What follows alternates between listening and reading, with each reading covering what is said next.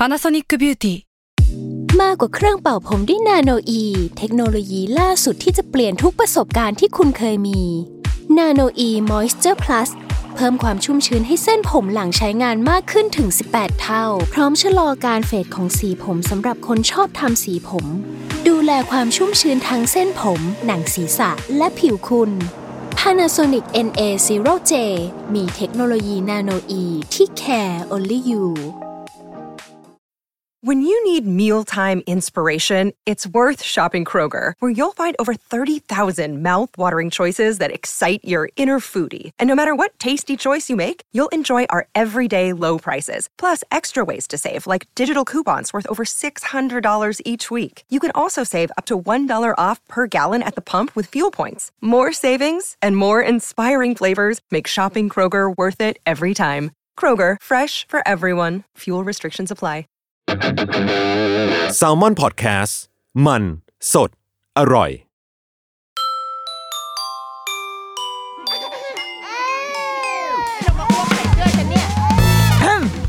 เดอะรุกี้มัมคุณแม่มือสมัครเลี้ยงกับนิดนก สวัสดีค่ะเดอะรุกี้มัมคุณแม่มือสมัครเลี้ยงกับนิดนกค่ะ ได้รับ คำถามมาจากทาง inbox อีกเช่นเคยนะคะ หลังๆนี้เป็นแบบตอบคำถามใน inbox ก็ดีนะ ยังคงยืนยันว่าชอบมากเพราะว่าไม่ต้องคิดหัวข้อเองมีเป็นคุณแม่ค่ะ ส่งเข้ามาคือเขาถามก็ไม่เชิงถามคือแค่แค่แนะนำเหมือนบอกว่า อยากจะให้พูดเกี่ยวกับเรื่องการใช้หน้าจอของเด็กๆบ้าง ซึ่งมันก็สอดคล้องกับที่พึ่งอของ EP ก่อนหน้านี้เนาะที่เราเราจริง ๆ ก็ เป็นความตั้งใจประมาณหนึ่งเหมือนกันว่าอยากจะมา refresh เรื่องนี้อีกทีหนึ่ง คือจังได้ว่ามี EP เมื่อนานมาแล้วอะค่ะ เคยพูดเรื่องการใช้หน้าจอไปแล้วแหละ แต่ว่าตอนนี้ก็ก็ผ่านมาเป็นปีแล้วผ่านมาเป็นปีแล้วเราก็เราเองก็มีประสบการณ์ใหม่เกี่ยวกับเรื่องนี้เหมือนกันค่ะ แล้วเราว่าคำถามเรื่องหน้าจอเนี่ยมันค่อนข้างคลาสสิกมาก ๆ คือไม่ว่าจะเป็นปีไหน ลูกโตไปแล้วเท่าไหร่ มันก็ยังยังคงต้องมีความ กังวลใจที่คาใจคุณพ่อคุณแม่อยู่เสมอๆแหละ เลยคิดว่าเออเราเรามา refresh เรื่องนี้กันหน่อยก็ดีเหมือนกัน อย่างที่เมื่ออสัก EP หนึ่งเนาะ EP ก่อนหน้านี้ที่เราพูดเรื่องผลสำรวจใช่ไหมคะ ผลสำรวจของทางแอปมาลิที่คุยกับคุณแม่มือใหม่ เก็บคำตอบจากคุณแม่มือใหม่ ว่าเกี่ยวกับเรื่องการใช้หน้าจอ แล้วเออมันก็เป็นผลที่เซอร์ไพรส์เหมือนกันว่าคุณแม่ส่วนใหญ่กว่า 70%ประมาณ 77 นะถ้าจำไม่ผิด มีความเชื่อว่าการใช้หน้าจอหรือว่าการแบบเรียนผ่านแอปพลิเคชันอะไรต่างๆเนี่ยจะช่วยเสริมสร้างพัฒนาการให้ลูกได้ ซึ่งเราเรารู้สึกว่าอันเนี้ยในในตัว comment ของทางแอปพลิเคชันมารีเองอะค่ะก็ยังเขียนว่า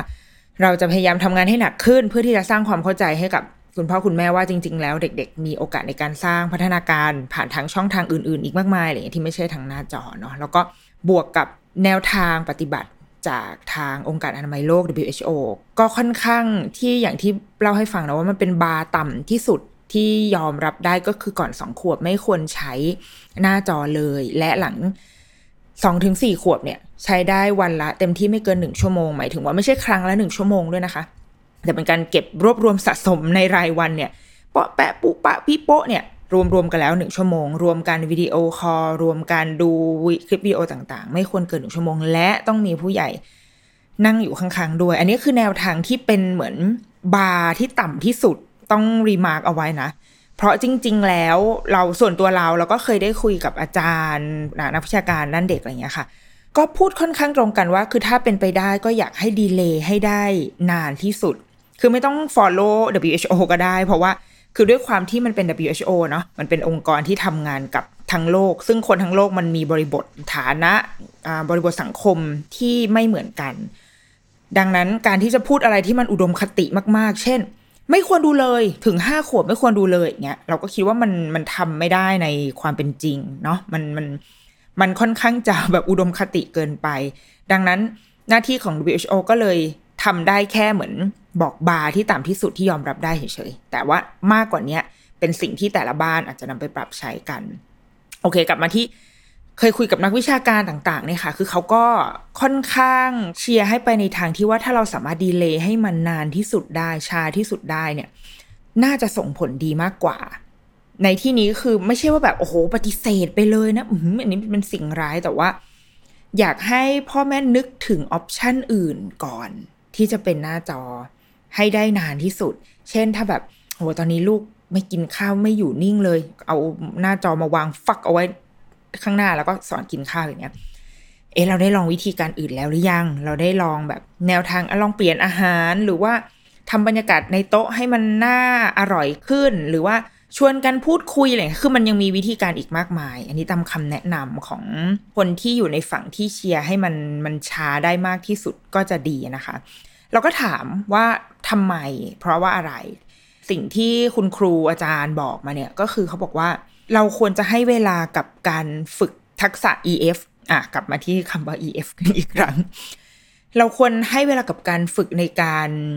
การควบคุมตัวเอง การควบคุมและกำกับตัวเอง ความคิดยืดหยุ่น ทักษะ EF ทั้งหมดอะความจำใช้งานใด ๆ ก็แล้วแต่เนี่ย เราควรให้เวลากับสิ่งเนี้ยให้มาก เพราะว่าสิ่งเนี้ยแหละ มันจะเป็นตัวควบคุม ตัวที่เขาจะดึงเอาไอ้สกิลเหล่านี้เอามาใช้ในวันที่เขาจะต้องใช้หน้าจอจริง ๆ เพราะเราไม่ปฏิเสธว่าเด็กรุ่นเนี้ยยังไงเขาก็จะต้องใช้เนาะมัน มันมันมันเลี่ยงไม่ได้อยู่แล้วอะมันแล้วมันดีด้วยคือหมายถึงว่า มันเป็นโลกของเขาอะมันเป็นโลกของเขาที่จะต้องใช้ ดังนั้นเราไม่ได้เราไม่ได้มองว่าไอ้สิ่งเหล่านี้มันเป็นสิ่งชั่วร้าย มันเป็นมันเป็นเครื่องมือที่จะเดินเคียงข้างและสนับสนุนเขาด้วยซ้ำทำให้ความรักความชอบ ความสนใจ ความสนใจใคร่รู้อะไรของเขาเนี่ยไอ้เครื่องมือเหล่านี้ค่ะ คอมพิวเตอร์อินเทอร์เน็ตหน้าจอแท็บเล็ตมือถือทั้งหลายแหละมันจะรับใช้เขา มันจะมาเป็นตัวส่งเสริมให้เด็กคนนั้นๆ ประสบความสำเร็จและเติบโตมีตัวตนเป็นของตัวเอง แต่ว่าในช่วงเวลาที่สำคัญมาก ๆ อย่างช่วงปฐมวัยเนี่ย สิ่งที่อาจารย์บอกก็คือเฮ้ยเราเราให้เวลากับกับการสร้างทักษะในการใช้เครื่องมือเหล่านี้ก่อนดีกว่า ในการควบคุมตัวเอง ในการที่จะรู้ว่าเฮ้ยเรารู้ตัวรู้ตน รู้ว่าเรากำลังอยากจะทำอะไร เราต้องการอะไรแล้วเราเข้าไปเปิด พอเปิดไปดูอันนี้จบปุ๊บก็คือจบ เพราะว่าฉันต้องการรู้อันนี้คืออย่าไปหลงไหลกับการแบบ suggest ใน YouTube ซึ่งเราใครเป็นเรานี่แหละ คนที่ EF ต่ำที่สุดก็คือใครแม่ เพราะว่าพ่ายแพ้พ่ายแพ้ต่อการ suggest ที่อยู่ข้างๆ ด้านขวาใน YouTube เสมอ พอเข้าไปแล้วแบบ ไม่สามารถหยุดได้ในคลิปเดียวถูกไหม อันนี้คือพวกเรา เรายอมรับว่ามันเพลิดเพลินจริง ๆอะยิ่งสมมติเข้าไปดูคลิปดาราที่ชอบอย่างเงี้ย มันก็จะสักเจสขึ้นมาเรื่อยๆ แล้วก็โอ้ยได้เห็นป้าของเราทำนู่นทำนี่เราก็จะแฮปปี้ไปต่างๆ นานาใช่ไหมคะเด็กๆก็เหมือนกันแหละ ถ้าเกิดว่าเขาไม่มีทักษะที่จะสามารถเฮ้ยหยุดหยุดได้แล้วมึงแล้วไปทำอย่างอื่น หยุดแล้วไปกินข้าว หยุดแล้วออกไปเล่นดีกว่า หยุดแล้วไปช่วยแม่กอกน้ำใส่ตู้เย็น อย่างเงี้ย คือถ้าเขาไม่มีทักษะเหล่านี้เขาก็จะหลงไหลวนเวียนไปอยู่กับไอ้หน้าจอกับแอปพลิเคชันเหล่านี้และเขาจะออกมาไม่ได้ ดังนั้นช่วงปฐมวัยจึงสำคัญที่สุดคือการสร้างทักษะในการกำกับและควบคุมตัวเองต่างหาก อันนี้คือแนวทางอย่างกว้างมาก ๆนะคะ ที่ได้คุยกับหลักวิชาการด้านปฐมวัยเนาะแล้วก็เขาให้มาแบบนี้ ซึ่งเราค่อนข้างเห็นด้วยนะ ส่วนตัวเราเองอะค่ะ ก็พยายามที่จะ delay ให้ได้นานที่สุดเหมือนกัน ก่อนหน้านี้ไม่เคยอ่าไม่ได้ให้ดูเลยเลยแบบก็เลยจริง ๆอะเต็มที่ก็คือมีการ video call เวลาปาป๊ากลับบ้านช้าหรือว่าโทรหาคุณย่าโทรหาคุณยายอย่างเงี้ยมีก็จะใช้แค่นี้แต่ว่าการดูแบบวิดีโออะไรพวกเนี้ยการ์ตงการ์ตูนที่เขาฮิตๆกันอะไม่ไม่เคยดูแล้วเราอะพบว่ามันข้อดีอย่างหนึ่งก็คือมันไม่เปลืองเราด้วยเว้ยคือ คือเมื่อไหร่ก็ตามที่ลูกรู้จักพวกตัวการ์ตูนที่มันแบบ ที่มันฮิตๆกันอะมันจะเริ่มนำมาซึ่งความความอยากได้อยากมีอยากเป็นขึ้นมา มันจะมันจะเริ่มแบบ อยากได้เสื้อลายนี้ อยากได้แบบสินค้าลายนี้ มันก็จะนำไปสู่ความล้มละลายของทางแม่ถูกไหมแล้วก็บางทีเห็นเนาะเห็นลายแล้วก็จะอ๋อลายของของแท้สวย แต่บางทีของไม่แท้มันก็ราคาดีไง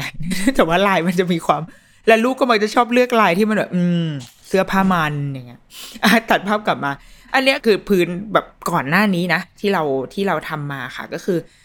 จนถึงประมาณสามขวบเนี่ย แทบไม่ได้ไม่ได้ให้ดูเลยอย่างที่บอกคือใช้เฉพาะการวิดีโอคอลคุยเท่านั้น จนตอนที่เขาสามขวบ มันก็เป็นโควิดรอบแรกเนาะแล้วก็การเรียนการสอนส่วนหนึ่งคือมันไม่ใช่การเรียนการสอนหรอกมันเป็นมันเป็นช่องทางที่เขาจะติดต่อสื่อสารกับโรงเรียนเนี่ย มันเกิดขึ้นผ่านหน้าจอ ดังนั้นเราเลี่ยงไม่ได้ละ มันถึงมันถึงเวลาแล้วเราก็รู้สึกว่า โอเค คือเขาอะถ้ายึดตามบาร์ที่ต่ำที่สุดของ WHO ก็คือเขาใช้มันได้แล้ว เราก็เลยคิดว่าน่าจะพร้อม คิดว่าน่าจะพร้อมประมาณหนึ่งบวกกับ แนวทางที่โรงเรียนให้มาเนี่ยมันก็ไม่ได้ใช้อย่างหักโหม คือเป็นการเข้าซูมเพื่อมาเจอคุณครูมาร้องเพลง ร่วมกันแล้วก็จบวันละประมาณเต็มที่ยี่สิบนาที แล้วก็รู้สึกว่ามัน ก็น่าลองคือลองได้คือไม่ไม่ลองไม่ได้ด้วยเพราะว่าไม่มีทางอื่นแล้ว ก็เลยให้เขาดู ก็ผ่านมาได้แต่ว่าโชคดีว่ามันไม่ได้ยาวนานถูกไหมคะ คือโควิดรอบนั้น อยู่กันตั้งแต่เดือนประมาณเท่าไหร่นะเมษาจนถึงสิ้นเดือนมิถุนาถ้าจำไม่ผิดก็ประมาณสองสาเดือน แล้วก็หลังจากนั้นเขาก็เข้าโรงเรียนก็ไปโรงเรียนตามปกติ ก็ไม่ได้ใช้หน้าจออีกก็ก็จบกันไป จนกระทั่งมารอบนี้อีกครั้งหนึ่งตอนนี้เขาสี่ขวบ เพิ่งจะสี่ขวบ เลี่ยงไม่ได้อีกเช่นกันอะมันมีมันมีรอบรอบเล็ก ๆ ตอนนั้นรอบเล็ก ๆ ตอนต้นปีใช่ไหมคะ ต้นปี 2564คลัสเตอร์สมุทรสาคร ก็กลับมาใช้หน้าจอประมาณหนึ่งเดือน ก็สั้นมากแค่หนึ่งเดือน แล้วก็เหมือนครั้งนั้นมันมันยังมีความแบบควบคุมได้บางอย่างอะดังนั้นที่โรงเรียนก็เลยไม่ได้ใช้แค่หน้าจออย่างเดียว คือมีการไปเจอกันแบบออนไซต์ด้วย คือยังไปโรงเรียนได้อาทิตย์ละหนึ่งวันอะไรแบบเนี้ย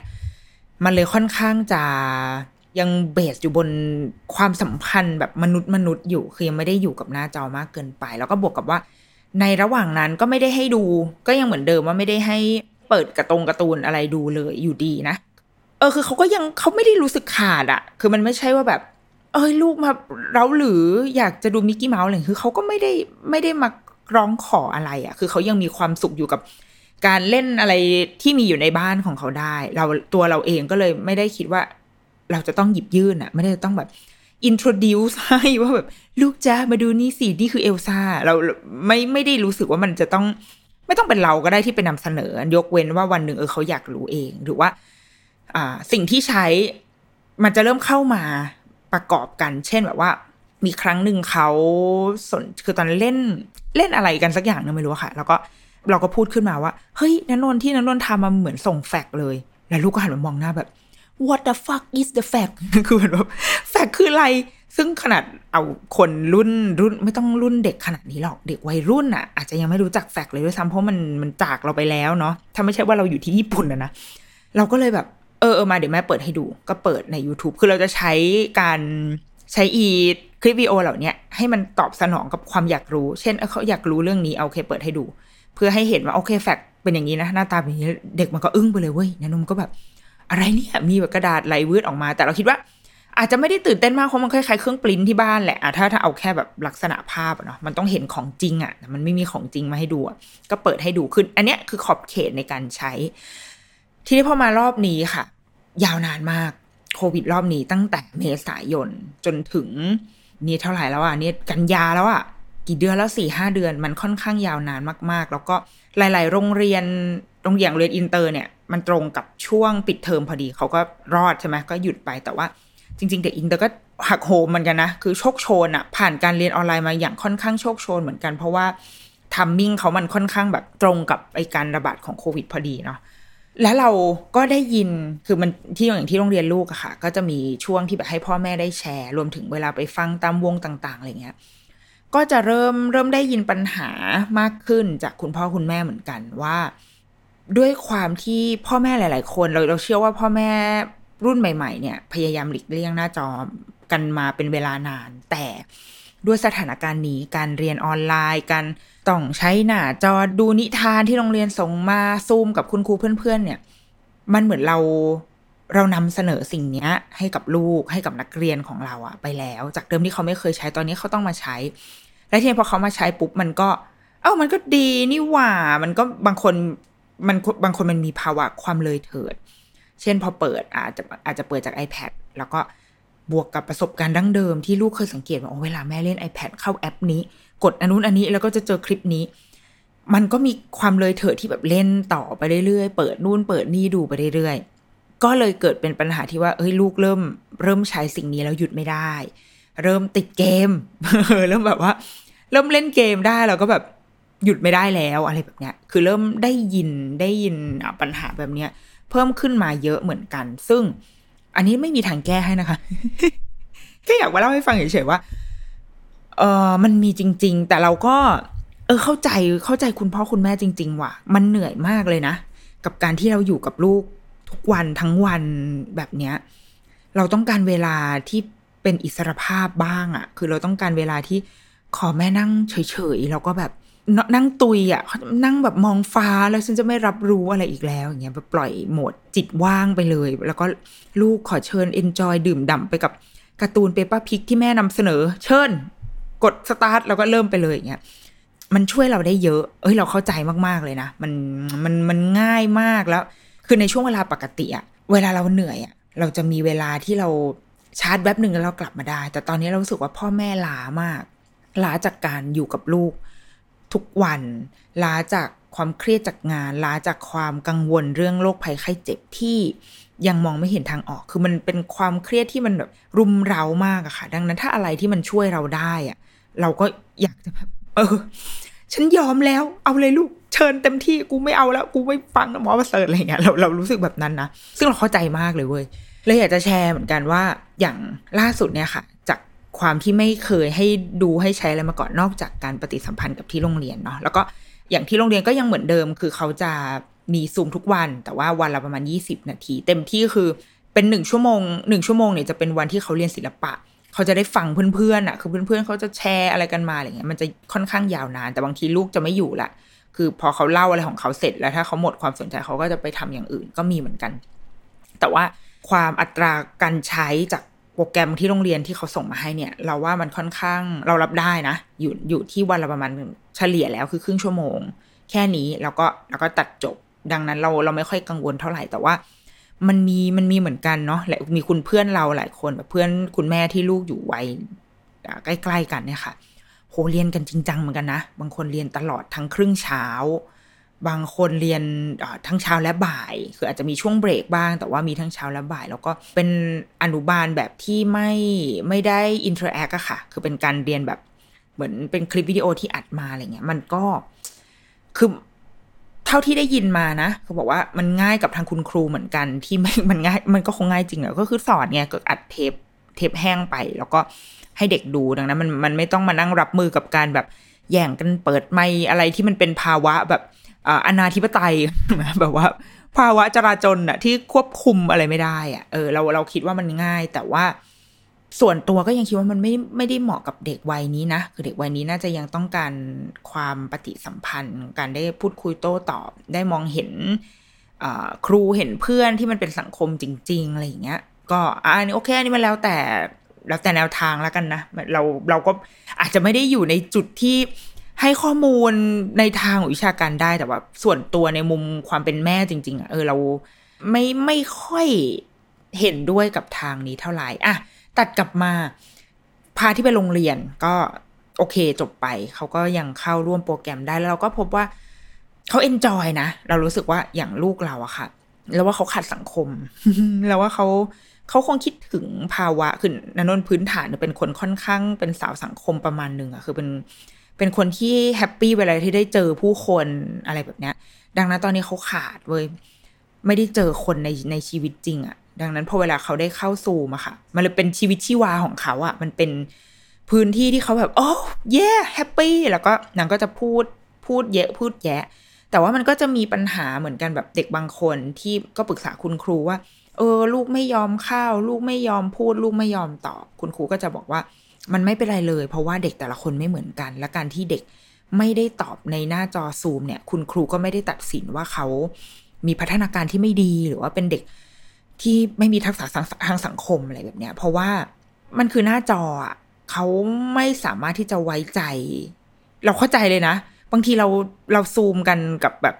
บริษัทเราประชุมอะไรเงี้ยบางทีเรายังไม่อยากเปิดหน้าจอเลยด้วยซ้ำถูกปะแบบเราไม่อยากให้ใครมาเห็นหลังบ้านของเราอะไม่อยากให้เห็นแบบฉากหลังที่รกรุ่งรัง ไม่อยากให้เห็นหน้าที่ยังไม่ได้แต่งของเราอะไรเงี้ยเราเรารู้สึกว่าเด็กก็น่าจะมีพื้นที่มีมีมีอาณาเขตของเขาเหมือนกันที่ว่าเขาไม่สบายใจกับการทำไมฉันต้องคุยกับหน้าจอวะ เขาอาจจะยังไม่เชื่อ อาจจะยังไม่มองเห็นคนที่อยู่ข้างหลังจอนั้นจริง ๆ ก็ได้ ดังนั้นสำหรับ ที่ปรึกษาคุณครูนะคะ คุณครูก็จะบอกว่ามันไม่เป็นไรเลยมันมันขึ้นอยู่กับจังหวะของเด็กแต่ละคนจริง ๆ แล้วก็เด็กหลายคนก็มีคุณคุณพ่อคุณแม่ปรึกษาว่า เวลาเขาสมมติเขาฟังเข้าซูมกันหรือว่าฟังนิทานที่ครูส่งมาเนี่ยเขาชอบเขาฟังเขาเล่นเขาโอ้ยอยู่บ้านนี่ก็คือ happy enjoy มาก แต่ว่าพอถึงเวลาที่ต้องเข้าห้องซูมจริง ๆ เข้าห้องอเหมือนโฮมรูมกับคุณครูเพื่อนๆนะคะไม่พูด แล้วก็ไม่อยากเปิดกล้อง แล้วก็ไม่อยาก ไม่ทักใครเลยอะไรเงี้ยคุณครูบอกว่าสิ่งที่เขาอยู่ที่บ้านนั่นแหละ คือตัวเขาสิ่งที่เขาแบบร้องเพลงพูดถึงเพื่อนพูดชื่อคุณครูฉอเลาะต่าง ๆ นานา อันนั้นแหละคือสิ่งที่เป็นข้อมูลที่ดีมากที่พ่อแม่มอบให้ครูได้ แล้วครูจะได้รู้ว่าอ๋อโอเค เด็กเขารับแล้ว เขารับเรื่องราวเหล่านี้เข้าไปแล้วเขารับคุณครูเข้าไปในใจเขาแล้ว แต่ว่า การที่เขาจะไม่พูดอะไรผ่านหน้าจอเนี่ย ไม่ใช่เรื่องที่ จะต้องกังวลจนเกินไปเลยอะ่ะ มันมีความเขาเพิ่งอยู่บนโลกนี้มาสามสี่ปีอะ่ะนะมันเป็นไปได้ว่าเขาเขาไม่ชอบเขาไม่ชอบอ่าช่องทางนี้เขาไม่ชอบวิธีการแบบนี้ เขาไม่สบายใจที่จะทำแบบนี้ดังนั้นมันมันค่อนข้างเป็นเรื่องส่วนตัวของเขามากๆเนาะ อันนี้เป็นเป็นอีกหนึ่งเรื่องที่จะแชร์เหมือนกันกับคุณพ่อคุณแม่ที่ตอนนี้อาจจะยังมีปัญหา เรื่องว่าลูกดูแบบไม่จอยเลยอะ่ะ เออว่าเราอาจจะอาจจะต้องถอยออกมานิดนึงเหมือนกัน แล้วก็อีกหนึ่งอย่างก็คือ ที่คุณครูบอกคือเราไม่ควรไปเร่งเร้าเขาด้วยนะ คือถ้าเขาอยากพูดก็ก็ให้พูดแต่ถ้าไม่อยากพูดก็ไม่เป็นไร เออ คืออย่างหลังจากเขาใช้อีซูมเนี่ยมาได้ประมาณแบบอืมสามสี่เดือน คือนางก็จะเริ่มรู้แล้วว่าการกดเปิดไมค์การกดยกมือทำยังไง แต่ว่าเวลาเข้าโปรแกรมคือเรายังเป็นคนเข้าให้อยู่นะ เพราะว่าอย่าเพิ่งรู้เดี๋ยวเดี๋ยวรู้แล้วมันเข้าเองก็เลย ก็เลยยังเข้าให้อยู่แล้วก็ เราสามารถปล่อยได้ประมาณหนึ่งเขาบอกว่าโอเค คุณแม่ขอแบบคุณแม่ไปเข้าห้องน้ำนะเขาก็จะจัดการตัวเองได้ ถ้าเขาอยากพูดเขาก็จะเปิดไมค์ถ้าเขารู้สึกพูดจบแล้วเขาก็จะปิดไมค์อยากพูดเมื่อไหร่ยกมืออะไรอย่างเงี้ยคือเด็กเขาจะมีระเบียบวินัยในของตัวเองค่ะ เราคิดว่าถ้าลูกเราสามารถทำได้แบบนี้ เราเชื่อว่าเด็กส่วนใหญ่ทำได้อะเราปล่อยให้เขาตัดสินใจเองเลยก็ได้ ไม่ต้องแบบพูดไหมลูกตอบไหมลูกอะไรเงี้ยเพราะว่าคุณครูจะมีช่วงว่าอ้าวเด็กๆยกมือ เราก็จะถามว่าเออถ้าอยากยกมือนะต้องกดยกมือนะ แล้วก็ให้กดเองคือว่าถ้าเป็นแต่ก่อนเราอาจจะกดให้ใช่ไหมยกมือไหมเขาก็จะแบบยกค่ะเรายกเราเราเรากดให้ แต่พอหลังๆก็จะคิดว่าเอ๊ะมันมันเป็นการที่กูไปชี้นำเขาปะวะอยู่ดีไปกดให้เขา แล้วพอกดให้เขาเอาเขาไม่ได้อยากพูดอะไรเงี้ย ก็เลยหลังๆเลย เลยสอนให้เขาทำให้เป็นว่ากดตรงไหน การยกมือคืออะไร การเปิดไมค์อยู่ตรงไหนการปิดไมค์อยู่ไหนการออกจากห้องทํำยังไง แล้วก็เอาไปคิดเอาเองแล้วกัน ว่าอยากทำอะไร แล้วก็ให้เขาทำเราเราคิดว่า เรานั่งอยู่ข้างๆแล้วก็แบบเฝ้ามองอาจจะสบายใจกว่าด้วย คือเฝ้ามองว่าเขาเขามี reaction ยังไง บางบางทีเขานั่งฟังเพื่อนพูดแล้วเขานั่งยิ้มหัวเราะอยู่คนเดียวอย่างเงี้ย เฮ้ยแสดงว่าเขาเขาก็มองเห็นเพื่อนของเขาอยู่ในหน้าจอนั้นอะมันก็ทำงานนะถูกไหมคือหมายถึงไอ้การใช้หน้าจอมันก็ทำงานกับหัวใจเขาอยู่ เราอาจจะไม่ต้องกังวลมากก็ได้ อะอันนี้เป็นเรื่องของการใช้ซูมกับการเรียน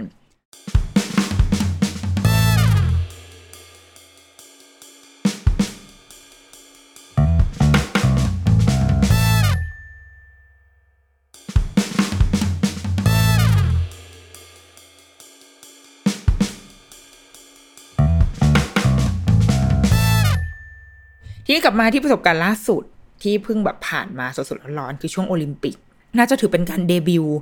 การได้ดูทีวีแบบเป็นเรื่องเป็นราวของลูกเราเนี่ยค่ะ อยู่เหมือนกัน คือเราอะเป็นคนชอบดูกีฬามาก โดยเฉพาะทัวร์นาเมนต์อย่างแบบเนี้ยโอลิมปิกเอเชียนเกมซีเกมหรือว่าชิงแชมป์โลกอะไรแบบเนี้ยชอบดูกีฬามาก โอลิมปิกนี่คือชอบมาก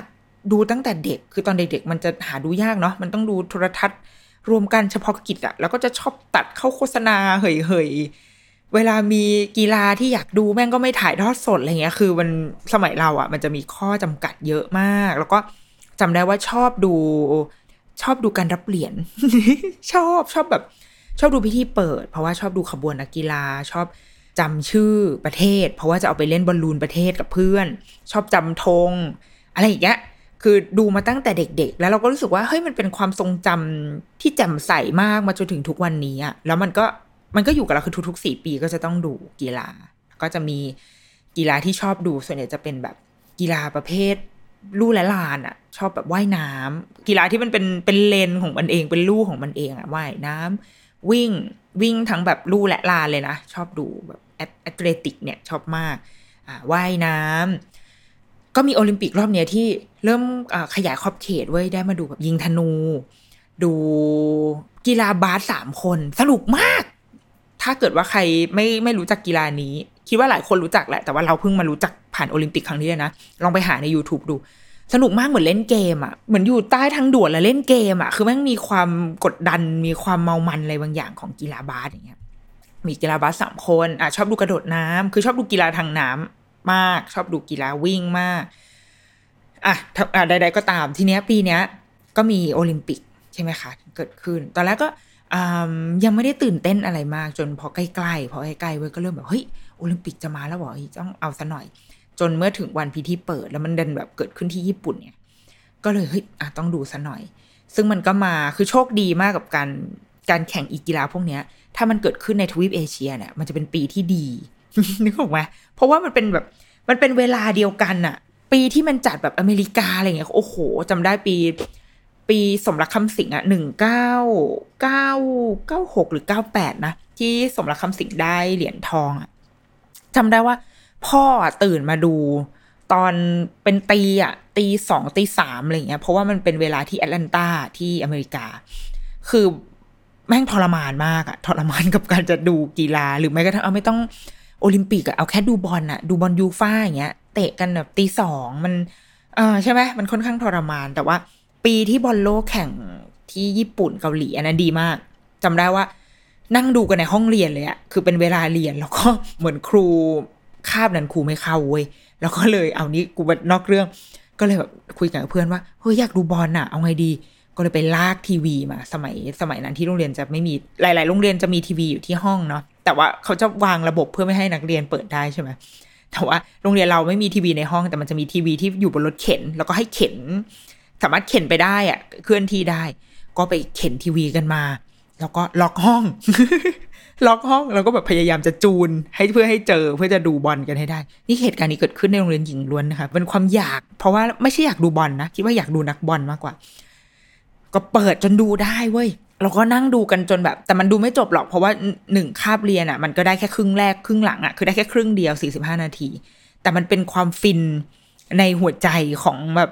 ของเด็กอะเด็กมัธยมมาเพราะได้ทำอะไรที่มันเสี่ยงเสี่ยงลุ้นๆหน่อยเนาะมันจะมีความสุข อันนั้นแหละ ปีเนี้ย กีฬามันก็กลับมาจัดที่เอเชีย ดังนั้นช่วงเวลาค่ะ มันก็จะเกิดขึ้นในเวลาที่เราใช้ชีวิตเกิดขึ้นตอนกลางวันว่ายน้ำเนี่ยเริ่มแข่งกันแปดโมงเช้าแปดโมงอะแปดโมงครึ่ง แล้วก็จะจบประมาณกีฬาทุก ๆ ชนิดเนี่ยจะเลิกอยู่ที่ประมาณสักสองสามทุ่ม บางทีวอลเล่ก็จะลากยาวไปถึงห้าทุ่มหน่อยแต่ว่ามันยังแบบอยู่ในเวลาเดียวกับเราดังนั้นเรา happy มาก แล้วทีนี้ตอนวันพิธีเปิด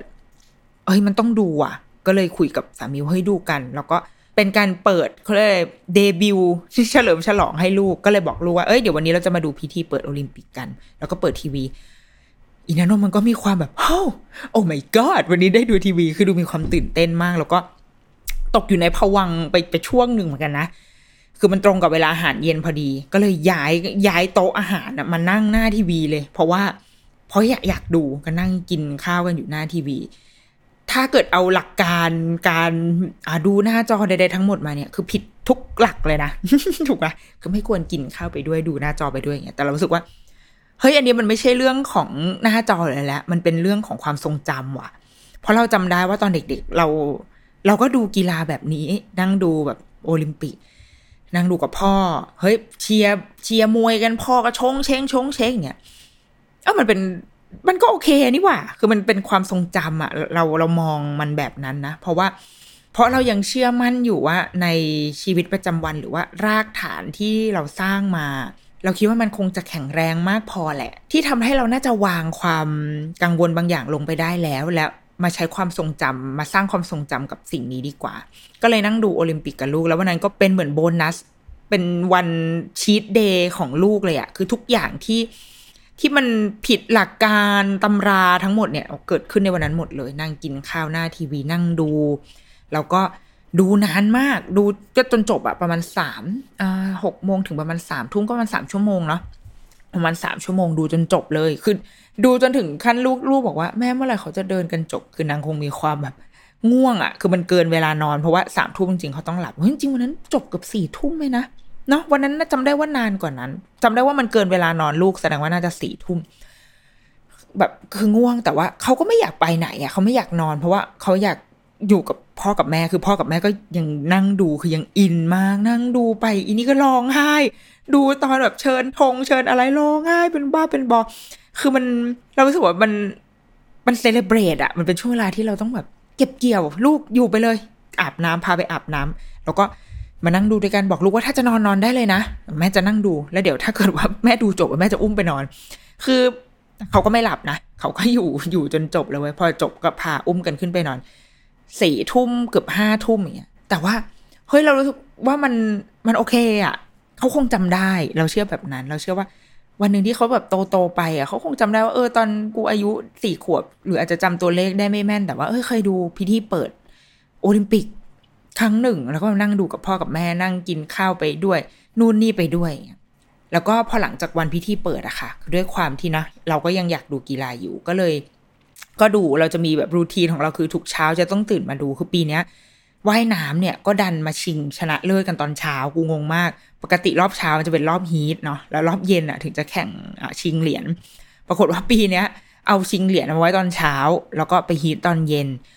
ดังนั้นทุกเช้าเราจะต้องตื่นมาดูการว่ายน้ำแปดโมงอ่าแปดโมงครึ่งลูกก็เลยจะรู้แล้วว่าเหมือนแบบแปดโมงครึ่งกูได้ดูทีวีนางนางก็จะลงมาด้วยแล้วก็มานั่งดูกับเรา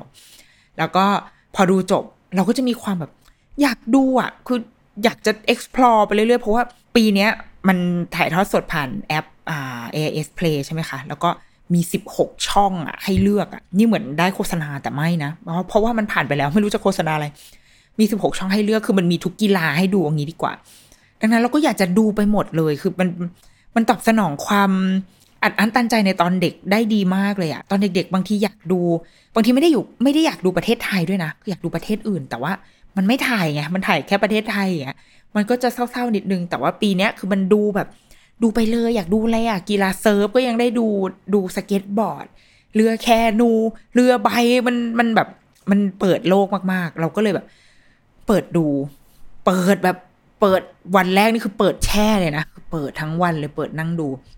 จนก็มานั่งทบทวนเหมือนกันว่า อืม มากไปปะวะ เริ่มรู้สึกว่าเยอะไปปะวะ เปิดแล้วลูกก็จะมีความ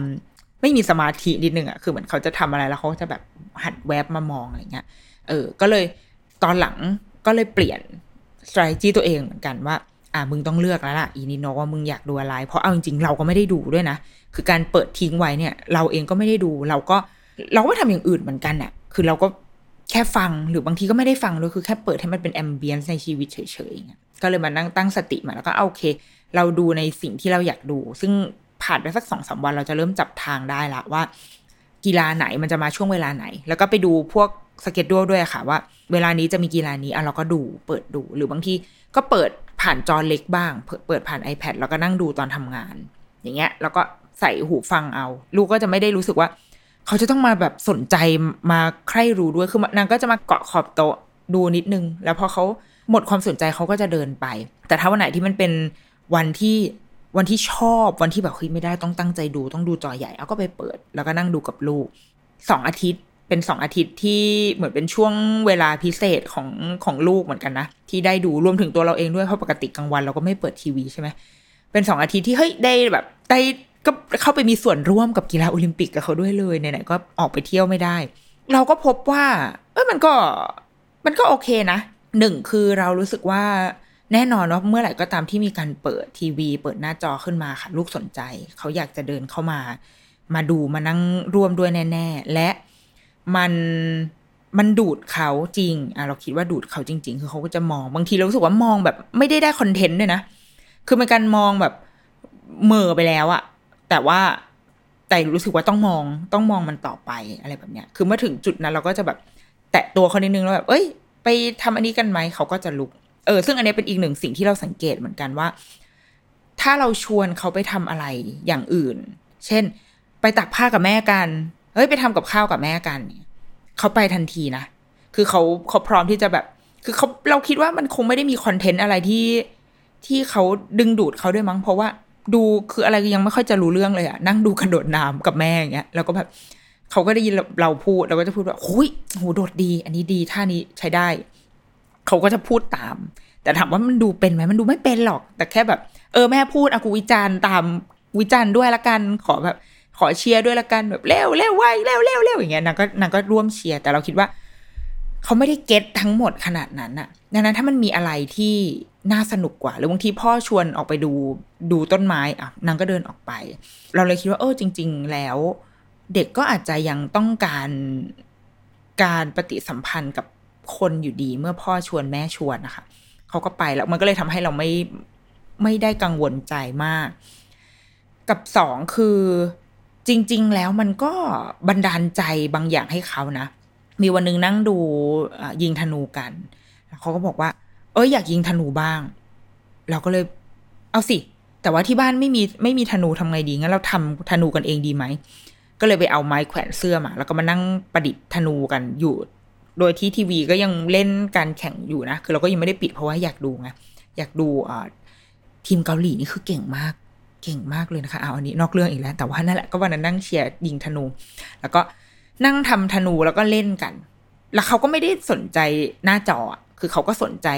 ที่จะนั่งทำประดิษฐ์อะไรจุกจิกกับเราอย่างเงี้ยแต่ว่าตาเราก็แบบทำมั่งมองมั่งทำมั่งมองมั่งนะแต่ว่าลูกอะ่ะคือโฟกัสอยู่กับการทำเฮ้ยเรารู้สึกว่ามันก็ไม่ได้อยู่ไม่ได้แย่ป่าวะคือเราดึงเอาสิ่งที่เราเห็นจากหน้าจอ แล้วก็โยนมันมาอยู่ในชีวิตจริงอะ่ะเอาออนไลน์ออกมาออฟไลน์ แล้วก็มาทำทำทำทำทำกันอย่างเงี้ยเราเชื่อมกันนะให้มันให้มันบันดาลใจเราทำอะไรบางอย่าง เราคิดว่ามันก็มันก็โอเคอยู่นะ กับอีก ครั้งหนึ่งคือเมื่อเมื่อวานนี้เลยค่ะ ก่อนที่จะอัดเทปเนี้ย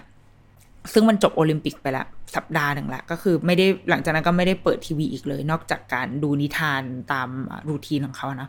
เขาก็ไปหยิบหนังสือมาเป็นหนังสือเกี่ยวกับกีฬา เพราะว่าเราเคยเอาเล่มนี้มานั่งนั่งเปิดอ่านกับเขาช่วงที่มีโอลิมปิกนี่แหละแบบเปิดให้ดูเพราะว่ามันจะเป็นหนังสือที่มีกีฬาทุกชนิดที่อยู่ในโอลิมปิก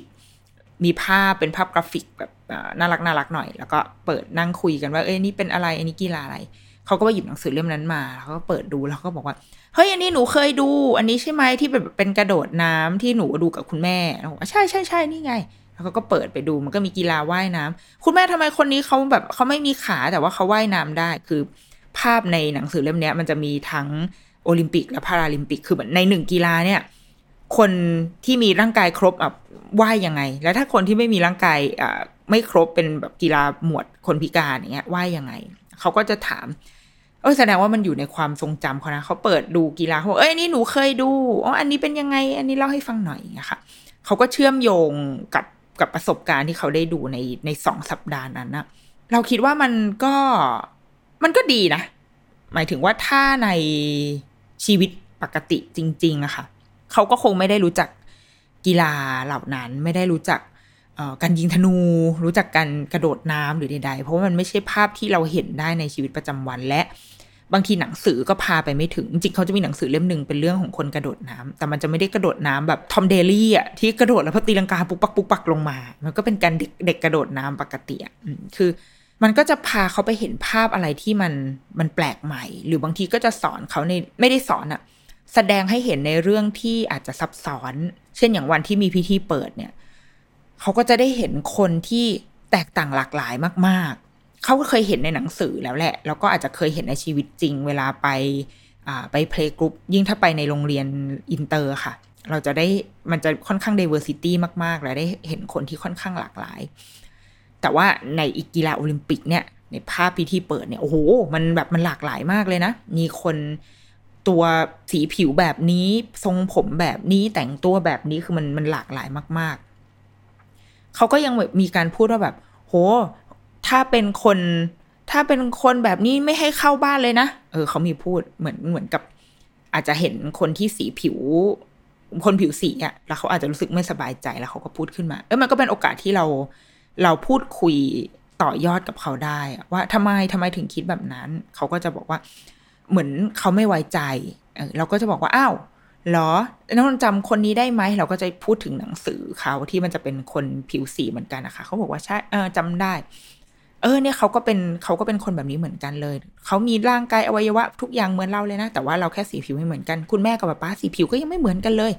คนนี้อาจจะสีเข้มกว่า คนนี้สีอ่อนกว่าอะไรเงี้ย คือเราเราพูดคุยกับเขาได้ เพราะบางทีประเด็นเนี้ยในชีวิตปกติเราอาจจะอาจจะไปไม่ถึงเรื่องพวกนี้เหมือนกัน ดังนั้นเราว่า มันไม่ได้เลวร้ายมากขนาดนั้น แต่ถามว่ามันมันมันพร้อมที่จะดูดเด็กเข้าไปไหมมันพร้อมมากแล้วมันมันมีโอกาสที่จะแบบวืบไปได้เลยอะใช่ ถ้าเราปล่อยไหลอะเออ แต่ว่าสุดท้ายแล้วยังไงพ่อแม่ น่าจะยังเป็นหลักที่สุดของเด็กอยู่ดี เด็กน่าจะยังต้องการพ่อแม่มากที่สุดอยู่ดี แล้วก็ตอนนี้ผ่านมาหนึ่งสัปดาห์สองสัปดาห์เขาก็ไม่ได้ ไม่ได้เรียกร้องอะไรนะ ไม่ได้มีความแบบ